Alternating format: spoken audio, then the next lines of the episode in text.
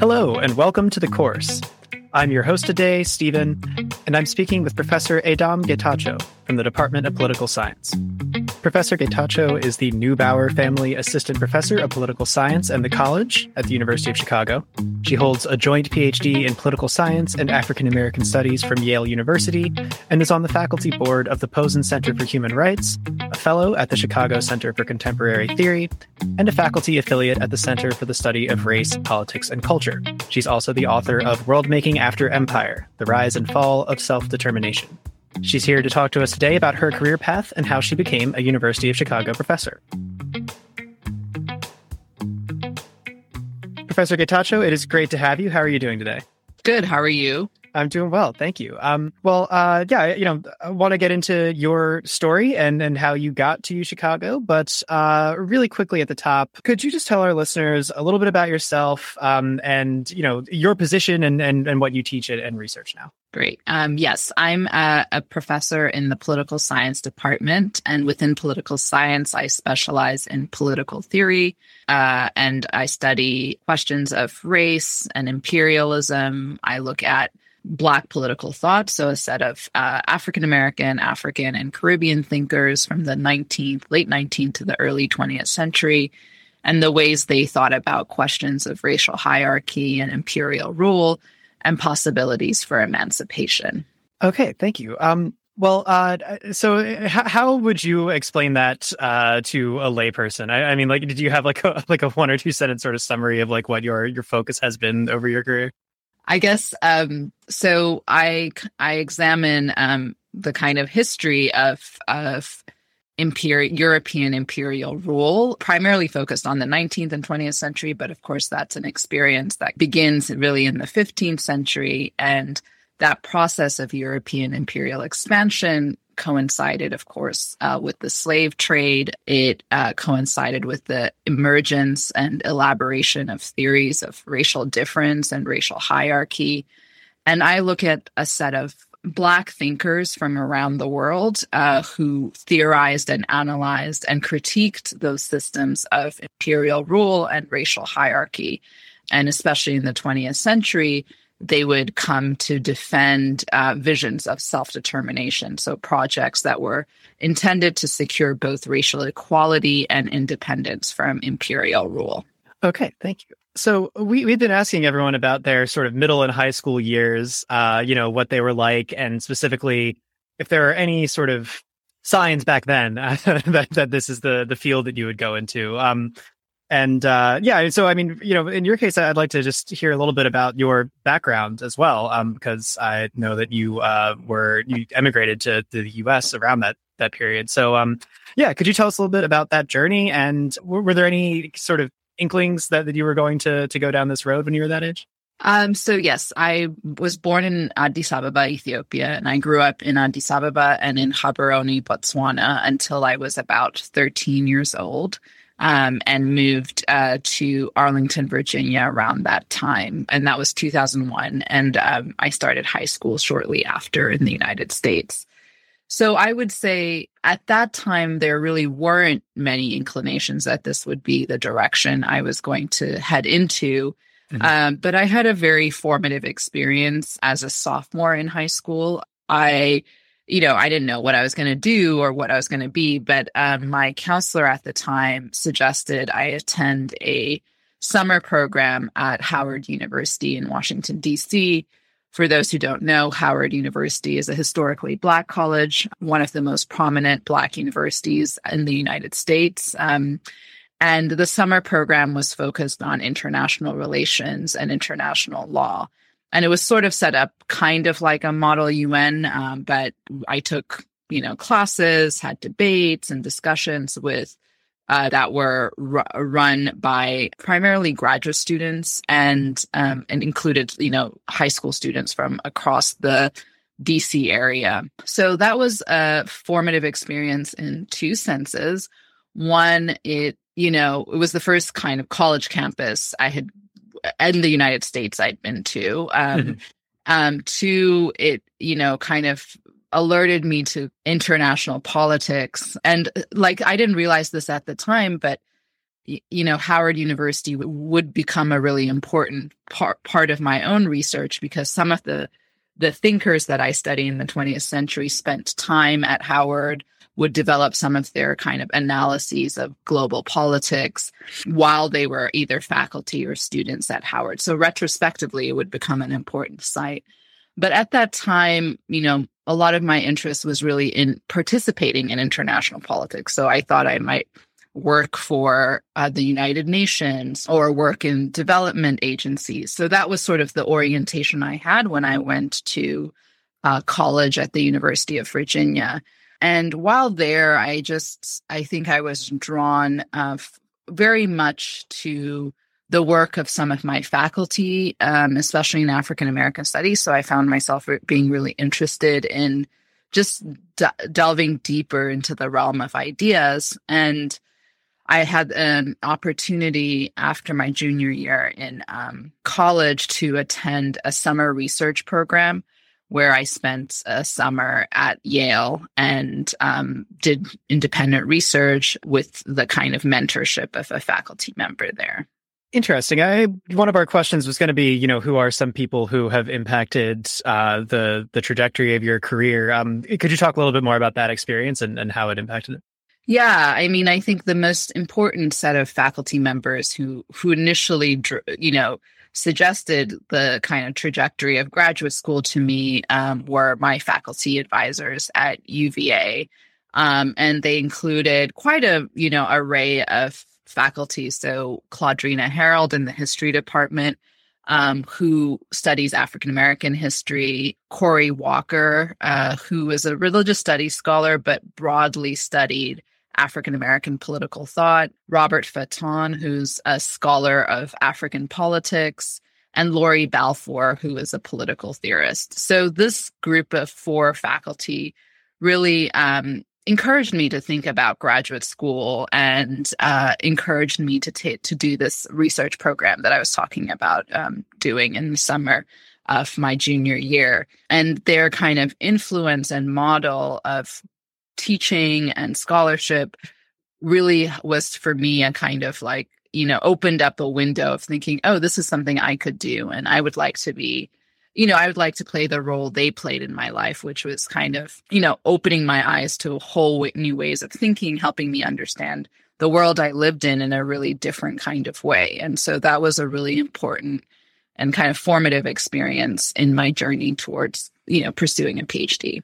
Yeah, I see. I, was, was that, would you say that was the moment when you decided, you know, when you set your sights on academia or, or were there any other experiences or just sort of like an aha moment when uh, you, you decided to, to follow that path? I think another aha moment for me was I spent one summer working on Capitol Hill for the Congressional Black Caucus and uh, uh, where you know some of my work connected to the relationship of the caucus to various African states, in, in particular Liberia at the time. And you know, so if like there was like the pull factor of like the model of my um, my advisors. And then there was the push factor of not actually liking politics or like the realm of DC politics. So I think that was, there were like, uh, yeah. So I, I, you know, that summer was really interesting, but for me, it was a kind of eye opening about like what a life in the realm of, you know, at least congressional politics, uh, was. And it just wasn't very appealing to me. And I found myself, you know, much more interested in doing the kind of random reading that I was doing at my desk at lunchtime than I was in the, the work that I was doing or the kinds of discussions and debates we were having uh, within um, the office I worked in. So I think that experience was also just an, you know, I realized in that time that, oh, I, I like doing this kind of right independent writing and thinking more than I do like working in an office and, you know, yeah, dealing with the various dramas of of the kind of of, of DC politics, and that was you know before things got really crazy. So I don't know what it's like now. One can only imagine. Um, so okay, you, you, mentioned the reading that you were doing at lunch and in your free time being more interesting. Um, how did you uh, arrive at at the focus that that you've followed throughout your academic career? Um, that's a really good question. I mean, so part like the one text uh, I was reading um, during um, my lunch breaks was Frantz Fanon's The Wretched of the Earth. And uh, for those who don't know, uh, Fanon is a Martinican psychiatrist uh, who's trained in France, but he goes on to join the National Liberation Movement in Algeria, a French colony. Uh, Martinique was also a French colony at the time. And he writes a, this important book, um, The Wretched of the Earth, that's a kind of defense of kind of revolutionary violence in Algeria, but against imperialism more generally.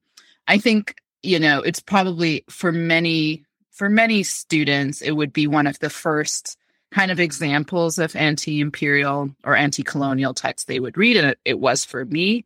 And i ended up actually writing an undergraduate thesis on on fanon. And so that was my kind of entry point into thinking about decolonization or the end of imperialism thinking about different theories and imaginations of what kind of you know the, the end of empire or what independence and equality could look like so that would end up being my kind of focus for my dissertation also although not frantz fanon would no longer play a, an important role in that work but i was still preoccupied with that period of let's say the immediate post World War II years from, let's say, 1945 to about 1975. Mm-hmm. This was a period in which, you know, like the, the membership in the UN goes from in the United Nations goes from um, about 50 states uh, to you know more than double that uh, as all these states are gaining independence. So it's it was so that so I ended up studying a series of African and Caribbean thinkers in this period and how they thought about this concept, this principle, self determination. Um, self determination, the idea that you know all peoples have the right to self rule. And so I was trying to think through what that meant and how they imagined and institutionalized that principle. Okay, so th- has your academic research uh, involved a, a, lot of travel and, and a lot of like uh, research abroad? Yeah. So um, my first book, um, which was focused on this period and this context of decolonization, involved archival research in many different places in Trinidad and Barbados, in Ghana, in the United Kingdom, and also in Switzerland. And what I was doing in these places primarily was looking up uh, various um, kind of documents, uh, some of them uh, written material by the actors I was studying, some of them kind of official debates and discussions, um, constitutional debates and discussions, discussions between states, etc. Um, so official documents and also more private or personal documents, um, which were really important to my research. All so I didn't this another thing I did while in these contexts, especially in Trinidad and in Ghana, was a series of you know very informal kind of interviews conversations like interviews aren't really part of my method but it was just important to meet a set of actors some of whom had played really important roles in um, the period i was interested in and and as well as some academics who were you know who were based in these countries who were just really helpful inter- interlocutors as i i shaped my questions and um, framed my dissertation topic. And uh, I, I, wanted to uh, just sort of jump back a little bit because um, one question uh, that the university wants to ask is, um, you know, just uh, have you worked in, in non-academic settings and how has that influenced your work? Um, I you talked about the push and pull factor. Uh, I don't know. Are, are, was there anything else uh, from your time, like away from from university campuses, that you feel has informed your work since then, or, or have you had held other roles outside of academia? Uh, no. so I went straight from um, undergrad to graduate school and from graduate school straight to Chicago. So I'm, you know, a person who's spent my kind of entire adult life on a college campus in some way or form. You know, I will say um, for those who, you know, are thinking about pursuing uh, the academy, um, pursuing higher education, I would say I would actually, I always advise students not to do what I did. You know, I think mm-hmm. it's important to have more um you know even if you ultimately end up pursuing a phd and wanting to be an academic it's worth um, pursuing and having experiences that are more than just one summer in DC uh, before kind of deciding on that track. So I think that those can be really useful. And my when I was in graduate school, um, many of my colleagues and cohort mates, you know, had done really a wide array of things before they came to graduate school, and I think that can have really great effects on the research you do. It, it can inform the kind of questions you're asking in ways that are really important.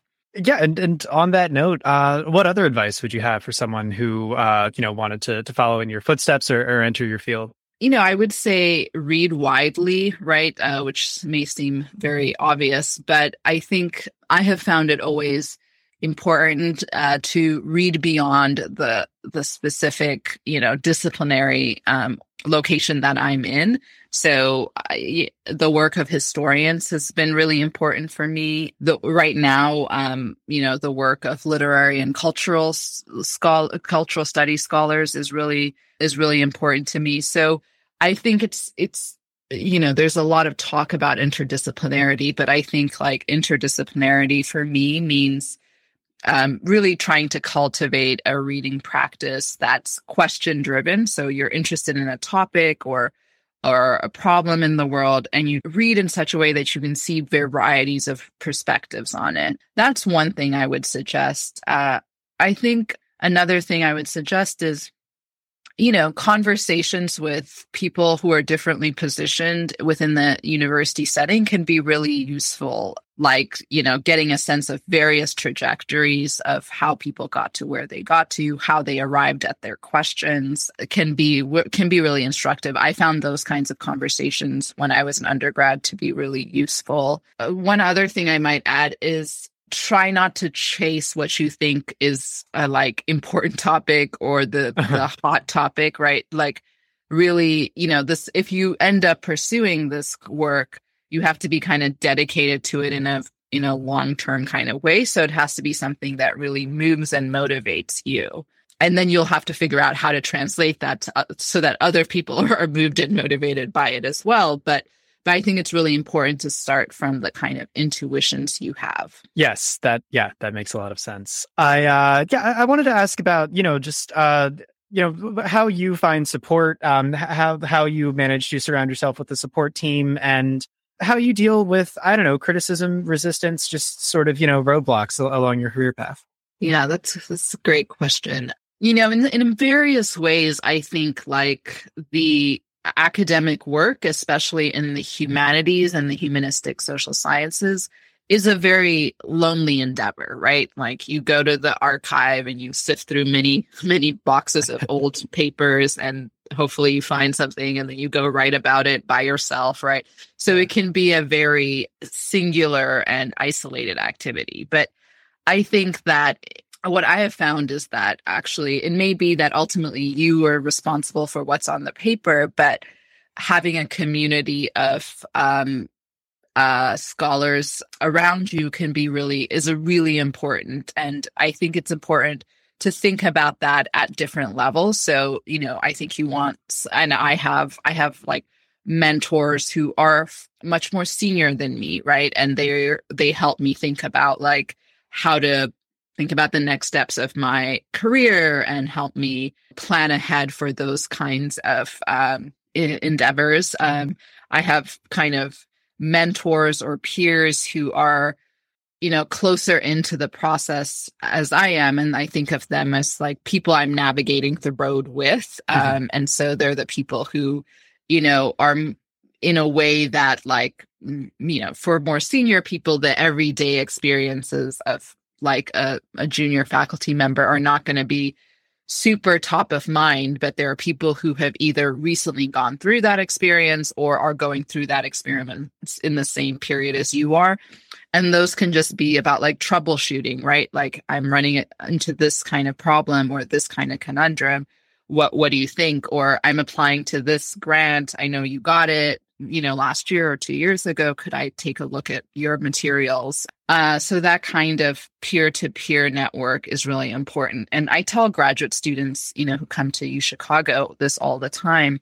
The thing that changes from being an undergrad to being a graduate student is that in undergrad, the learning is very much your professor teaches you things, and it's a kind of you know vertical uh, pedagogical relationship. Mm-hmm. Beginning in graduate school, like peer to peer learning or yeah is a, a, horizontal pedagogy is is as much as important perhaps more important than what you learn from your faculty members. Um, and also your relationship to your faculty members is also one that's kind of evolving into a peer to peer relationship. Yeah uh, thank you. Those are great insights. Um, wanted to ask a little bit about your everyday experiences. Um, what are what are some fun things about your current role? And uh, or you know is there anything about uh, your current uh, work or just your current responsibilities that uh, may not be so fun that, that you don't particularly care for?